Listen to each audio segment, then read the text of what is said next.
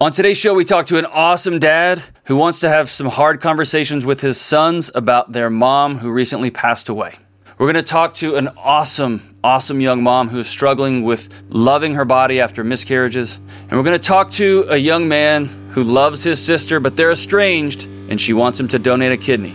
Stay tuned.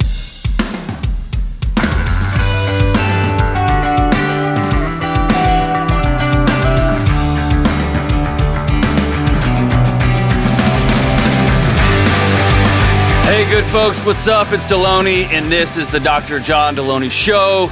The show for you, about you, about your marriages, your life, your friendships, that frustrating, annoying person you see in the mirror, your parents, all of it. We're talking about everything on this show, and if you're new to our band of ninjas, we we cover everything mental health issues, school issues, parenting, relationships, marriages. Should I get married? Should I not? Brother and sister questions, all of it. I want you to know that you're not by yourself, you're not alone. I am trying to figure this out with you. And one commitment that we all have is that we tell the truth on the show and we walk together. And so I don't want people walking through life feeling like they're all alone because there are millions of people just like you with the same concerns, the same frustrations, the same questions, the same I don't know what to do next, going through their mind, just rattling around in there like a like one of those little rubber bouncy balls you got at the at the quarter turn vending machines there at the Mr. Gatti's when you were a kid, right? That just dated me by about 300 years, right? But w- we want you to know you're not alone. I want you to know you're not by yourself. And so we're here for you. Give me a call 1 844 693 3291. 1 844 693 3291 or go to johndelony.com slash show. You can fill out the form. It goes right to Kelly. And as she puts the shows together, she'll reach out to you and see about having you on. A couple of things I want to talk through real quick. Number one, I've been getting some emails about. Um, well, hold on. Before we do that, there's like a studio audience, man. Look at everybody. It's so great to see good folks. Some are, are better looking than others right? But everybody, I'm so glad to see you guys. So I'm getting emails about not being able to tell when I'm being sarcastic and when I'm not. And there was this awesome moment when um, I had a, a, boss that I, that I worked for, and we were going to this really fancy dinner. And she always wanted me to sit next to her, and my wife was coming to this one, so she was my wife sitting on the other side of us. And I said something during the dinner, and my boss looked at me, and she said, I do not know when you are being serious or you're being sarcastic. I can't tell the difference. So from this point forward, you will declare this is a joke or this is serious, period. And my wife leans over and goes, Oh my, thank God, finally. So listen, if you think in your head, it's, it's the hatchet rule. If you, like, I used to tell parents this at colleges, a kid would call home and be like, Hey, mom, guess what? My RA was chasing me down the hall with a hatchet saying he was going to murder me. And the parent would think to themselves, there's no way that happened. But then they would call me and they would send me really mean cards and letters talking about, I can't believe that I'm sending my kid to your college where they chase people down with hatchets. And then I would call the parent and I would say, Seriously, do you really believe that that happened? And they would go, uh, Probably not. And I would say, God almighty, no, no one is trying to kill your kid with a hatchet here. We want your money over and over and over again. And so it's the hatchet rule, man. If I say something on this show and you think, I probably wasn't serious about that, then I probably wasn't serious about that. And if I have an emphatic point to make, so much that like spit comes out of my mouth, just like just happened, then I will make an emphatic point. But I try not to be sarcastic, but it just happens sometimes. I just think life's a lot of fun. Let's have a good time together. Here's the second thing I'm going to be a part of a live event with my good friend Rachel Cruz. She works here with me. Um, she is very, very fancy, has a best selling book that just came out. Um, here's the deal we are doing an event together on Wednesday, um, January 20th. And no, no, no, that's the call. The event is February 12th. Good gosh, I'm recording it today. Um, uh, Friday, February 12th, it's our marriage and money live stream event right? These are for marriages all across the country that are feeling the weight of 2020. And the 2021 is going to be so awesome. And so far, it is not delivering, right? And so the, um, the financial strain has turned everything upside down. So we are doing an event. It's a money and marriage live stream event. We're going to share what we've learned through walking alongside couples for two decades. We're going to help you fall in love all over again, have more fun in your marriage take care of your money, one of the main stressors for marriages, and it's going to be a blast. So early bird passes for the live stream are on sale now. It's just 20 bucks. Um, they won't last long, so head over to daveramsey.com slash events to buy your ticket. And I was going to say one more thing. We won't. Let's just go straight to the calls. Let's get to Tom in Dallas. Brother Tom, what's going on, man? How can I help? Well, thanks, John. Um, love what you do uh, for Ramsey, and just been a listener ever since you got on. Uh, love what you're doing. Thank you. Well, man, I appreciate you, good man. So, how can I help you today? So, um, my late wife had some compulsive behaviors, and I'm concerned that my sons, who are 24, 18, and 14, may have unknowingly picked them up by watching or living in the house with these behaviors. The old more is caught than taught thing how do I share with them and try to warn them about these behaviors without hurting the memory of their late mom? Oh man, Tom, that's a great question. Um, when she when did she pass away? Uh, about two years ago. About two years ago. How are you, man? I'm good. I'm good. Uh, I'm a Christian, and you know I got a great church family around me, and I've got great uh, brothers and sisters, and my family's been supportive, and uh, my boss at work, every everybody's been super supportive. Um, it's while it's a horrible thing to go through, um, I can't imagine it being any better on this side. Hmm. Well, I'm, I'm grateful that that's that you've had that that sort of community and care around you through this time. That's awesome, man.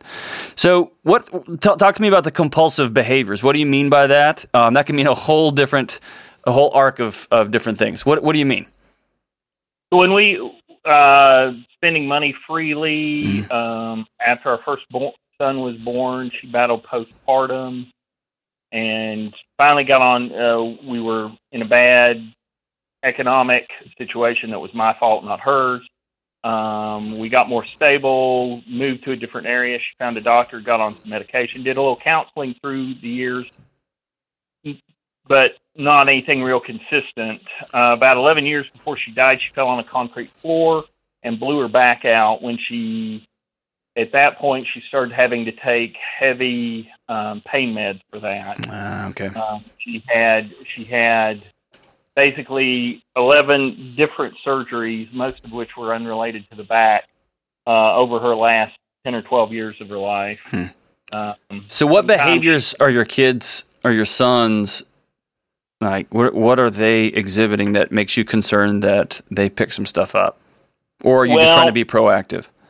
I'm trying to be mainly proactive. I mean, my oldest son, he's he's married, he's moved out, but mm-hmm. he's you know, we didn't drink, um, and uh, that that was just the way it was. Uh, we told them, "You do what you want when you're an adult in our house." That's that's a rule, and they all knew it. And and I'm concerned that maybe he, since he didn't see any, we she never drank, mm-hmm. but since he didn't have that fence, okay, this is as far as you go with this, and don't go over it um, he may not know where that fence is for him. Ah, okay. And he may go, go and go and go. And then the 18 year old and 14 year old, they're coming up. And I just, it, you know, you're a single parent, so you try to do everything that you possibly can. And you feel like you screwed up everything. Right. So this is one thing left. I, I think maybe I can, I can help them with before they get out on their own. So to ease any sort of anxiety you have, there's a hundred percent chance you've screwed things up, and that's okay. Cool. Thanks, John. Okay, good, good. So, um, we all have, man, and we are just contributing to the future counselors of America, right? So, the fact that you're asking this question as you that you are trying to look down the road and almost reverse engineer some challenges your kids may encounter, some things they may have seen in your house, tells me you're a great dad and you're a compassionate guy, and these three boys are lucky to have you. Okay. Um, just the fact that that question is in your head. So many people who experience the loss of a loved one, of a spouse in particular, just begin to loop for years and years on me, me, me, my love, my next step, my financial situation, and so on and so forth. So the fact that you are concerned about them is is noble. Um, here's the deal, man. None of us are perfect, and every single person, myself included, have skeletons in our closet, have things that I would love to have done. Like I would love to have a chance to do over with my kids, and and vice versa. And there's things that my wife does, and I think, man, I would not have handled it like that. And I can say that because she doesn't listen to this podcast ever, and vice versa, right? I know there's things because she's called me out on it, appropriately so, that she says, hey, let's don't do it that way. Let's, why don't you talk to him like this or another way, right? So, telling the truth and talking about your wife in a compassionate, informative and memorial way to your kids that is informative to them that is telling them hey here's some some things you're going to navigate along the way man that's good stuff that's family history stuff that is rich. It's when you start telling them things to prop you up, to make excuses for why you did what you did, to um, to name throw to, diminish her. That's when it becomes a problem. Talking about her challenges that she had, um, I think, is great what you mentioned something that I think would be a, a, great place to start. It would be a time with dad with each one of the, your sons individually and just letting them talk to you. Talk about their experience with mom. What do they remember? What do they remember about their childhood? And then make it perfectly clear that they are always, always, always welcome to ask you questions, no matter how hard, no matter how invasive, no matter how vulnerable. And you may want to bring a couple of things to the table to commit to to them and let them know, hey, here's a couple of things I wish I could have done done differently. Hey, we didn't ever have alcohol in the house, and just so you know, seven's too much, right? Just nine beers is a lot. 17 beers, you're going to want to dial it back a few, right? Whatever you feel like you need to talk to them about, lead with vulnerability there. Give them a, a chance to ask questions. And here's what you want to do your 14 year old isn't going to be able to verbalize all of the stuff that you're thinking about right now. And if you started, if he starts exhibiting behaviors and you say, well, your mom, he's not going to be able to absorb that. What you want to do is to create such a safe and welcoming and vulnerable relationship with him that when he does start to ask questions, he comes to you first. And the only, again, I keep saying the same thing. Only way a dad does that is by going first. Um, your older two sons, yeah, man, sit down and have a hard conversation with them, or a beautiful, engaged conversation with them. I don't even think it has to be hard. Um, was there any sort of abuse that that was back there? Is there something lingering that's big that you need feel like you need to address? No, no. Okay. She was um, she was as good a mom as she she could be. I mean, anybody with chronic pain and chronic depression. Mm. I mean, she she was uh, she was great. That's that's she she did she was there for the boys as much as humanly possible. Hmm. Probably more than a lot of women would have been in her situation, but no, it just uh, the whole. Have you ever the, have you ever had that conversation with them, Tom? No, I have not. I think that is like just each one of them by themselves. I'm just thinking about this now, and I could get choked up pretty quick. Thinking of my dad taking me out and just saying, "Hey, I just need to have a conversation with you, just mano a mano. Uh, mom hurt a long time, and I need you to know how much she loved you. Yeah, and we have had conversations. Man, you will give. That's a gift they will carry with them for the rest of their life. So, I again going back to lead with vulnerability, Tom. You go first, and anything you talk about that's going to give them tools and insights that's going to make their life easier, make their journey easier, and um, give them some insight as to why they're doing what they're doing. That caught as taught is not deterministic. It is not inevitable, right? Just because kids see a thing doesn't mean it's going to become a thing and that they're going to have to live with it forever. But it is good information for folks to know, right? Um, but yeah, go first. You're a good dad, Tom. I'm glad to have gotten to talk to you today. And I'm glad we got to start our show off with a Texas caller. That's awesome. All right, let's go to Vivian in Bloomington, Illinois. Vivian, what's going on? How can I help? Hello, Dr. Delony. Thank you so much for taking my call. I'm just honored to be speaking with you. Dude, the honor is all mine, Vivian. So, how can I help? Um, my question is how do I stop negative and um, hateful feelings I have towards my body after multiple miscarriages and infertility struggles? Ooh, that one's tough, Vivian. Wow. Thank you for your trust there. So, walk us back through your journey so far. Um, so, I grew up in a really big family. My parents had 10 kids mm. together, so I had nine siblings. Um, and my mom was just an absolute rock star. She had all of us at home, zero painkiller. She would literally like sing as she gave birth. Um, she was just incredible. And Did you say she about, was singing? Yes. you know what? Because why not, man? We're just gonna take this and pile up on poor Vivian, right? Aren't golly.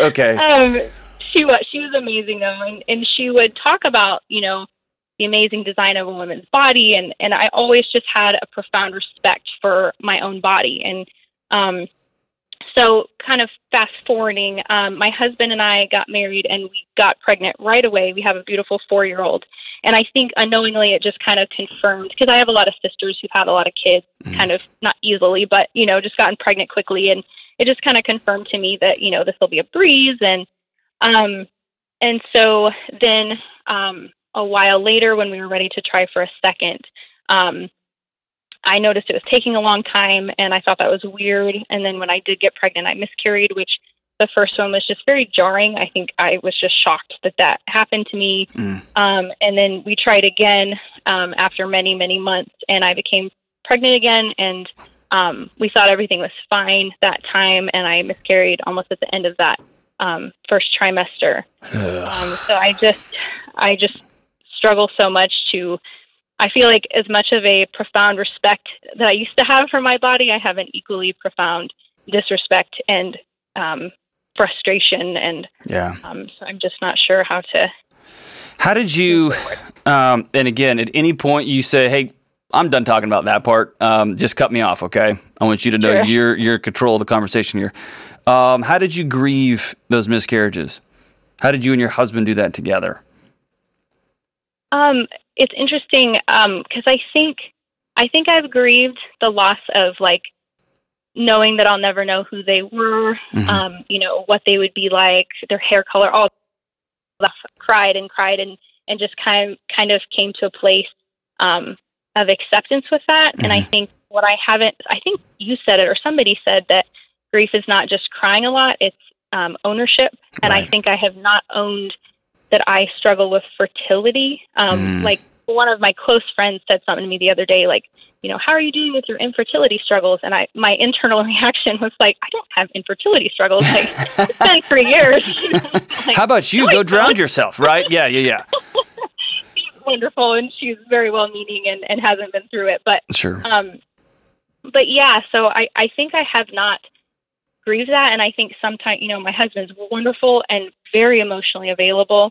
Um, but I think I just always worry that I'm bothering him, and so I kind of yeah. um, will just go off and deal with it myself sometimes. Yeah. Um, when I think he wants to be there for me.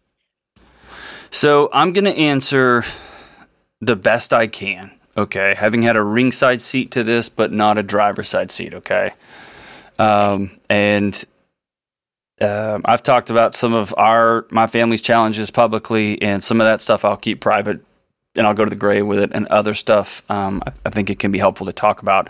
And I also am going to answer your question, Vivian, to a wide audience. Okay. So I'll speak to you directly, but also speak a broader conversation. Um, and let's start with you and your husband's conversation. So um, when we experienced this in my house, with the lion's share of the the pain resting in, in my wife and in her heart um, I was working crisis for the city. And so when things went down in the city, I was on a team that got called out to go help other people in their worst moments. I was also the dean of students at a university, and I helped students in their worst moments. And I was working on a second PhD in counseling and a partridge in a pear tree. Long story short, if it was going down, chances are they were going to call Delony to come in and help. And then we had a series of challenges like this in my own home. And I handled it terribly. I had a lot of information, I had a lot of, you know what you should be doing, and I missed it completely. And I'll never forget going to a counseling conference, and I walked into the room, and one of the sessions was counseling women who've been, had um, miscarriages, infertility challenges. And as shameful as this is, I'm saying it out loud, um, the thought in my head is, was, oh, I know how to do that because I've I, you know I've experienced that. I know how to do that. And then shame on top of shame on top of shame. This is like a, an embarrassing moment for me, like a heartbreaking moment for me that I was just arrogant. But I actually thought I could probably help in the presentation. So I'll be one of those people in the audience that helps out the presenter. And during the presentation, the presenter proceeded to say, "Hey." We know we all know this, and she said it so flippantly, I'll never forget it. There's like seven things you never ever say to a woman who's experienced this. And by the time she got to five and six and seven, Vivian, not only had I said all seven of those things, but I had expounded on them. I had was was like running my mouth about them in our house with this with this sense of arrogance, and it was one of the most humbling, humiliating, shameful moments in my life because I was just wrong. There was one person on planet Earth that I swore to be there for, and it was my wife, and I wasn't because um, I was so arrogant and I was just trying to get there with information and I wasn't with. And it was when we had some hard conversations that that where she really felt um, free to open up that I realized, oh my God Almighty, I missed it a lot. And so, what I would challenge you before you do anything else is to find some safe time with your husband and let him know what's going on in your heart. It will create a division and a break in your relationship that will take years to repair. And so um, honor him with that and challenge him with that, but start connecting with him there, okay? And so then here's the back out, right? I've heard, and again, since that moment, it was a humbling moment. You've probably heard me say a million times on this show, and I'll keep saying it, telling guys to shut their stupid mouths and to connect with people and don't over analyze and don't over inform people. A lot of that starts from that moment with me, right? Um, so I've heard these things um, throughout time. I've heard I've been having periods since I was 12, and when it's go time, now you decide to not work. I've heard that. I've heard throughout history, women's women have been recognized, and this is thousands of years, right? As a, basically a tool for other people, for men to carry on legacy, for um, men to have their babies grow, to be fed, and on and on. It's this this idea that women are always apologizing for how their body looks, how it works, is it working well, is it not working well, and it's exhausting I've heard um, women describe how the pain and trying to explain to grandparents and in laws and their own parents and their husbands. I, I want to give you grandkids. I'm sorry that we can't do this. We had this plan and it's not working out. Um, I had one buddy of mine tell me about just walking down that hallway and looking in that empty room that there was plans for that empty room.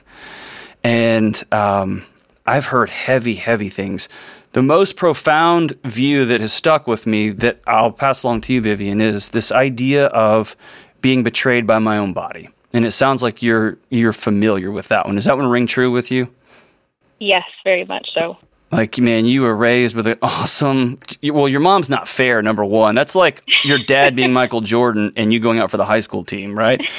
Um, but you know, this idea that the way it was framed, the way it was told to me, and I loved it was it's like your husband cheated on you and you don't get the chance to leave and there's nothing you you don't get to talk about working it out and he doesn't get to change his behavior because it just is. So you have this betrayal and it rests inside of you and there's not a lot you can do about it except going to the next day and the next day and the next day. Does that sound right? Yes. So yeah. give us an example of when when you have a dark morning, a, a dark um, evening, what's the self talk there? Um, like if I ask for, because I do a lot. My husband works a lot more than I do. I work from home mm-hmm. and part time, so I take care of a lot of the household stuff as I feel it should be. And if I ask for anything, like any kind of help with our daughter, sometimes I'll like step in and do it myself because I'll be like, you know, thinking about my sister that has five kids and like how pathetic that I would need help with our one or hmm. just things like that. Like I'm not allowed to be tired or, you know, this age, she's four. So lots of questions. And sometimes I'm like, I'm just tired, you know, and then I'll be like, how, wow, how are you tired? You have one child. That's pathetic, you know, and Mhm. just, just anything. Yeah. Just that kind of thing. So if you do, if you get nothing else out of this call, can will you promise me that you'll start talking to my friend Vivian kinder? Yes. Okay. I want you to talk to Vivian like the rock star mom that she is. And you got a beautiful four year old, and you have an awesome husband, and you've got a um, an extraordinary gift for empathy and for feeling and for connecting with other people now. And that starts with you connecting and being empathetic with yourself. Okay. Is that a promise? Yes. Awesome. All right. So here's the hard part. Um, you're going to have to go through a process of forgiveness. A friend of mine, she went as far as to name her uterus, and of course, she named it after a man because why not? But she literally went through a process of forgiveness, named it, and got a group of people around her that she could talk with, but had to go through the process of forgiving her own body. And that sounds weird and that sounds awkward, whether that's writing it a letter, whether that is, or writing your, yourself, your body a letter. Um, but the idea of not forgiving this is you are poisoning yourself from the inside out. And you are wearing this chemical response, you're wearing this frustrating frustration response, and it just gets heavy and eventually you go your body goes to war with you, right? And so you've got to be about forgiving your body for not living up to what you think it should have, to the expectations you put on it, to the quote unquote beautiful machinery that, that you were given, right? And then the second thing is this is hard, but there's always going to be an ache there. And it's as time goes on, as you grieve it, you're going to make peace with that ache, and then you're going to learn and give in to celebrating others, right? It's hard when your sorority sister texts everybody and says, Guess what? Guess what? Right? Or they send that cute little Instagram thing. That still sucks, doesn't it? Yeah. Yeah. Yeah. It's, it's some, as you're going to have to lean into those moments and practice gratitude and practice celebrating other people, as hard and ugly as that will be. And then I really want you to explore the story of motherhood in your heart and in your home and with your husband. And you've traced it. You've done an awesome job of tracing all the way back to the the example that your extraordinary mom set and the way she talked about how beautiful your body was, um, and this extraordinary appreciation for how your body works. You're gonna have to get beneath that and ask yourself questions about: Do you want to be a mom? Do you want to have five kids running around? Does that mean you're going to go through the adoption process? Does that mean you are going to you really just want to be a mom if you're a biological kid so you're going to be a mom and the best aunt that's ever been you're going to foster you need to have those type of conversations as you begin to make meaning of well then what is going to be next? And those are not things you need to do by yourself okay? You got to have a community around you. Please please please please involve your husband in those conversations. And then the last hard hard part of this is you have to decide if you're going to be vulnerable again and nobody in the entire world can make that decision except for you. And are you going to exhale and then go again? Or are you going to um, say, I'm done with the hurt and we are blessed with the child that we've got, and then we're going to start exploring what family means for us down the road? Um, I'm confident you've already had those thoughts. Where are you leaning on the vulnerability? Um, do you mean like as far as trying again, or Mhm. like talking with my husband? Um, I do think we we want to in the future. Mhm. Um, I think some of this is probably coming up too because we were not trying um, currently because we have a move possibly coming up, and um, I just feel like my daughter's getting older and there's not a sibling, um, and so that's been kind of uh, sad. But um, I do think we do want to try in the future, um, but just maybe not right now. Awesome.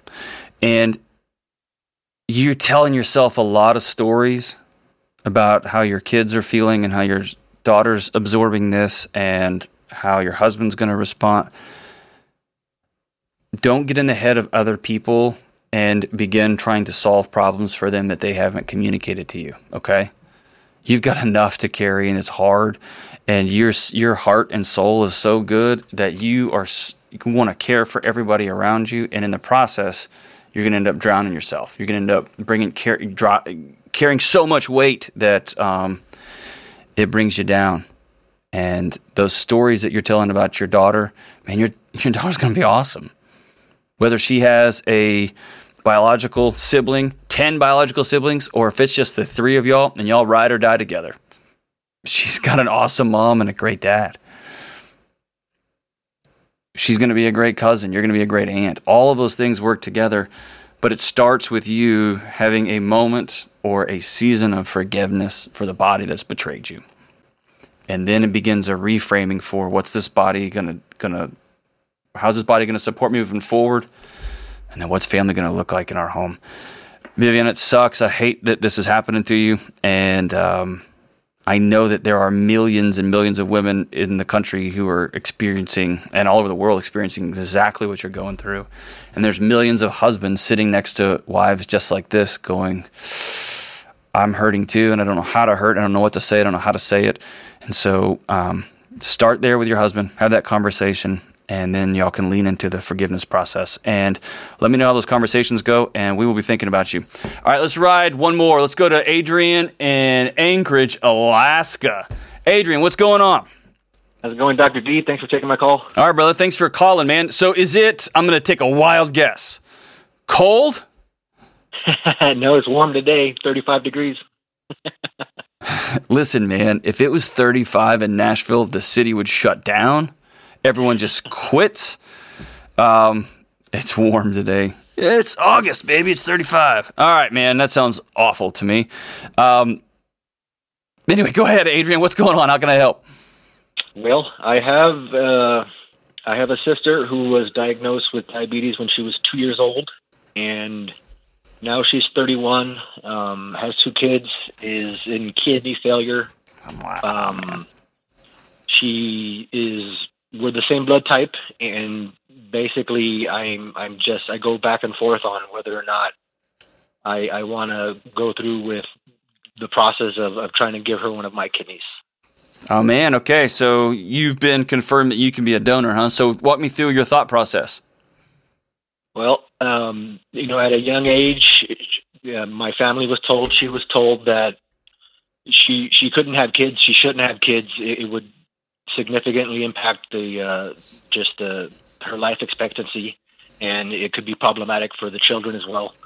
Um, and two kids later, I mean, that's exactly where we are. Um, she she's just I, I'm just struggle with it because she's somebody who hasn't really taken care of herself the best that she could, and my concerns are, you know, if if I if I do this, is is it, is it something that she's going to be willing to do for the rest of her life? Is actually take care of herself and and and do the things that's going to be necessary for the rest of her life in order to to you know maximize what's going on hmm. uh, as long as you know the impacts that it has on my life you know it's um i'm married myself and um i'm we're working on having kids and you know having just uh, the, the whole dynamic of everything it, it just it makes me go back and forth um and on top of that I, i'm just i'm getting now I'm getting pressure from my my mother. Of course, yeah.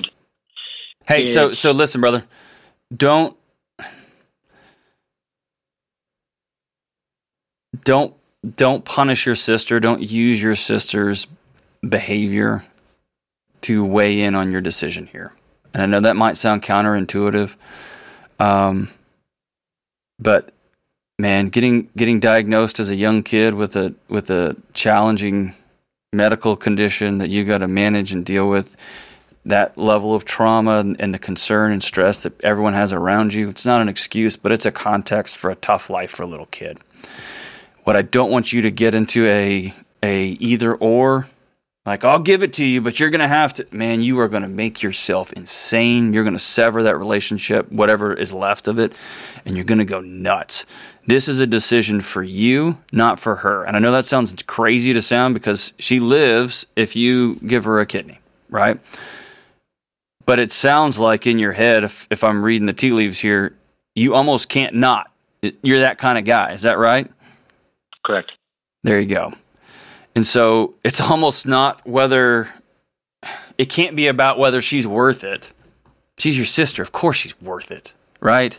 And you can come up with all sorts of reasons why you don't want to, why it's scary, why it's frustrating, why it's terrifying, all those things, man. And they're all real.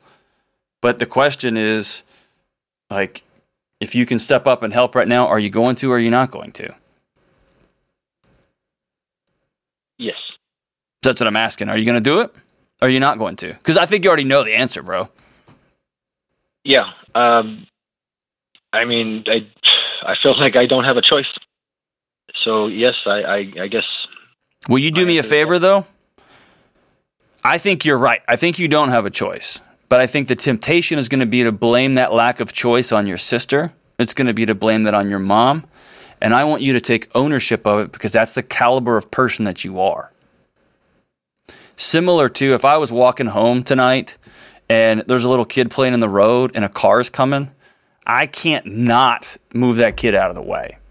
I can blame the driver, I can blame the kid, but the reality is, you know who I should blame? My dad, because he raised me to take care of the little children in my neighborhood. He raised me to step into hard situations, and that's where you found yourself.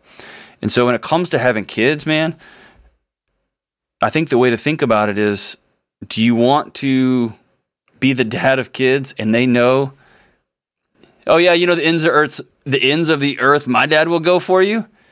He gave his kidneys to his sister. He literally gave a body part to somebody that he didn't even have a great relationship with. That's the kind of man my dad is. Versus, is it going to impact some stuff? I'm sure it will. I don't. I don't know enough about organ donation um, and the aftermath, but I'm confident it will impact things here and there. But it sounds like you're the caliber of guy that's going to step up and do this. And tell me if I'm wrong, man. If you're not, then man, you've heard me say a million times on the show. Tell your parents no. Forget you guys. Y'all don't get a vote. You're out. Sister, you don't get a vote. I'm taking my other kidney. I'm going home. You're free to do that, man. It's your body. But I hear that character hesitation in your heart because I think you know what you're going to do. Am I right? Sure. Yeah. So, what's your hesitancy? Just, uh, uh, I mean, un- unfortunately, it's financial. You know, I it's it, it requires uh, money that's going to take me to a different state. Um, I'll be out of work. You know, I just in in the past year, I, I you know, just with the craziness, I've been laid off twice. Oh, um, we're just now getting into a position where we're we're starting to climb out of a, a big hole um, with that. Um, and it's just, uh, I mean, uh, as, as much as I don't want to admit, you know, money is is part of my decision because I, you know, I have a, a wife that's relying on me. I, you know, I I have responsibilities. Um, and it's it's all being taken into consideration. Hey, it, hey, it should. Okay, it absolutely should be taken into consideration. And don't feel bad about putting the nuts and bolts on this thing. It's cool to to be all courageous and yeah, here I come to save the day. But man, you're exactly right. There's a financial toll to pay. You're going to be out of work. Um, you may have just picked up a third job. You're in a tough, tough economy in Anchorage right now, right? And that's when you may have to swallow some pride and get on the phone and call some folks to help you out. And that may be asking your mom and dad to help out, or if you've got other brothers and sisters to help out. And there may be nobody there, man. There may be nobody to answer that call. And um, I don't want to make it sound like it's going to be easy. I'm trying to put myself in your situation right now. I have an older sister too, and if she hollered at me and said, "Hey, I need a kidney," you know, you know what I would be? I would know I was going to do it. But you know what I would be? Scared to death. I'd be scared to death that it didn't work. I'd be scared that I only got one left. I'd be scared that I've got two little kids that I want to make sure I can run around with. And I want you to know um, it's okay to be scared to death that you're going to undergo a pretty serious surgery to remove part of your body, right? It's not a minor thing. And you're going to do it out of character. You're going to do it out of uh, the, the deepest love there is for other people. Have you talked to your sister? How does that conversation go, man? Uh, we haven't spoken in years. So let's start there. Will you start there, Adrian? Will you call your sister today and just tell her, hey, I love you. I love you, and I heard you're hurting. And tell me what's going on? Yeah. Because I think that's the place to start. Is connect your heart back to your sisters. And she may tell you, screw you, Adrian. I don't want your stupid body part. And maybe you're all the way off the hook, dude. Probably not. Um, but I want you to go first. Having characters hard, man. Doing the right thing is so hard. And oh man, love comes with so much risk and so much pain and so much what if, what if, man. And then here we are. And then you have a sister you haven't talked to in years. But I have a feeling, man, if someone that you worked with, you'd be that guy that stepped up. And if it was your brother in law, you'd step up. And if it was somebody at your church, you'd step up. I just think you're that guy, man. Um, and if you're not, hear me say, it's your body. You feel free to do what you want to do. But I don't want you to backtrack and say, well, I'm not going to because in the past she fill in the blank. Or my mom is really making me. No, man. The heat of this decision rests in your heart and in your character. Do this because you got to. Do this because it's the right thing to do. Do it because it's hard, hard, and you're that kind of guy. Do it because when you have two or three or four knuckleheaded little kids running around, your sister's going to be back in your life and she's going to tell them, you know what your daddy did for me? And that's the kind of man he is. Man, that's that's a that's a story you tell your kids, right?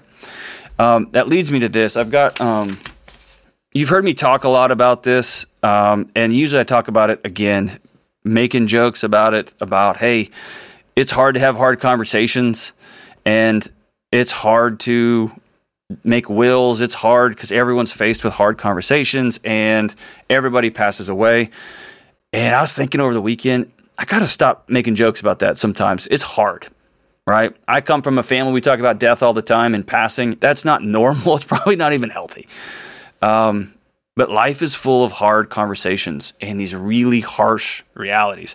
And if we're loving our family, we're going to talk about hard things like, hey, man, I would love to help out here. We haven't talked in years. We've been estranged from one another. You don't take care of yourself help me help you, right? That's a hard conversation. Hey, mom, I know you love your daughter, and I love her too, and I'm working on it, but how about you back off a little bit? Um, hey, honey, I love you, and we have three little kids, but one day we're going to pass away, and we got to have a will. We've got to do this stuff because it's going to happen. That's all under this umbrella of how to have hard conversations. If you will text legacy to 33789, that's legacy to 33789. We're going to talk. It's just um, it's something here that the Ramsey folks created about how to have hard conversations, how to talk about making a will, how to talk about these hard conversations that you and your wife need to have. And if you're not even married yet, how you and your future partner can have these conversations. But man, we've just done it three times on this show. Hard conversation after hard conversation after hard conversation. That's the life that we live in. Um, and the better we can get at having those hard conversations and being honest with one another, not the easier life's going to be, but man, it just begins to pull away these bricks of weight so we can handle these things with light feet on a firm foundation. So, um, Adrian, man, we'll be thinking about you. Here's the deal, Adrian. I'm I'm asking you. I'm not to beg. I got close just then. I want to know how this conversation goes with your sister, and I want to know what you decide. Shoot me an email back, and I'm going to read it out over the show, or we may call you back because I'd love to know how that conversation goes and what you ultimately decide. Um, all right, so as we wrap up today's show, again, I want to say thank you to the audience. Y'all are awesome. Zach, James, Kelly. We're going to make a hard transition here because I only got one song, and uh, Probably wouldn't have been the song I chose for this show, but here we go. Anyway, we're gonna we're gonna flip the switch. I texted some buddies, my old buddies, Chris and Caleb, and I said, Caleb, I need a song, and he said, uh, "There's just one choice." It's 1983. I don't even know if he was alive then. I think he was. 1983 record. Can't Slow Down was the name of the record. Is the one and only Lionel Richie singing his classic that got booties a shaking all over the globe. It's called All Night Long, and he sings, Well, my friends, the time has come to raise the roof and have some fun. We're done raising the roof, by the way, but old Lionel can. Throw away the work to be done. Let the music play on, play on, play on. Everybody sing, everybody dance. Lose yourself in a wild romance. We're going to party. Karamu Fiesta forever. Come on and sing along. People dancing all in the street. See the rhythm all in their feet. Life is good, wild and sweet. Let the music play on, play on, play on. All night long, all night, ooh, all night, all night long, here on the Dr. John Delony Show.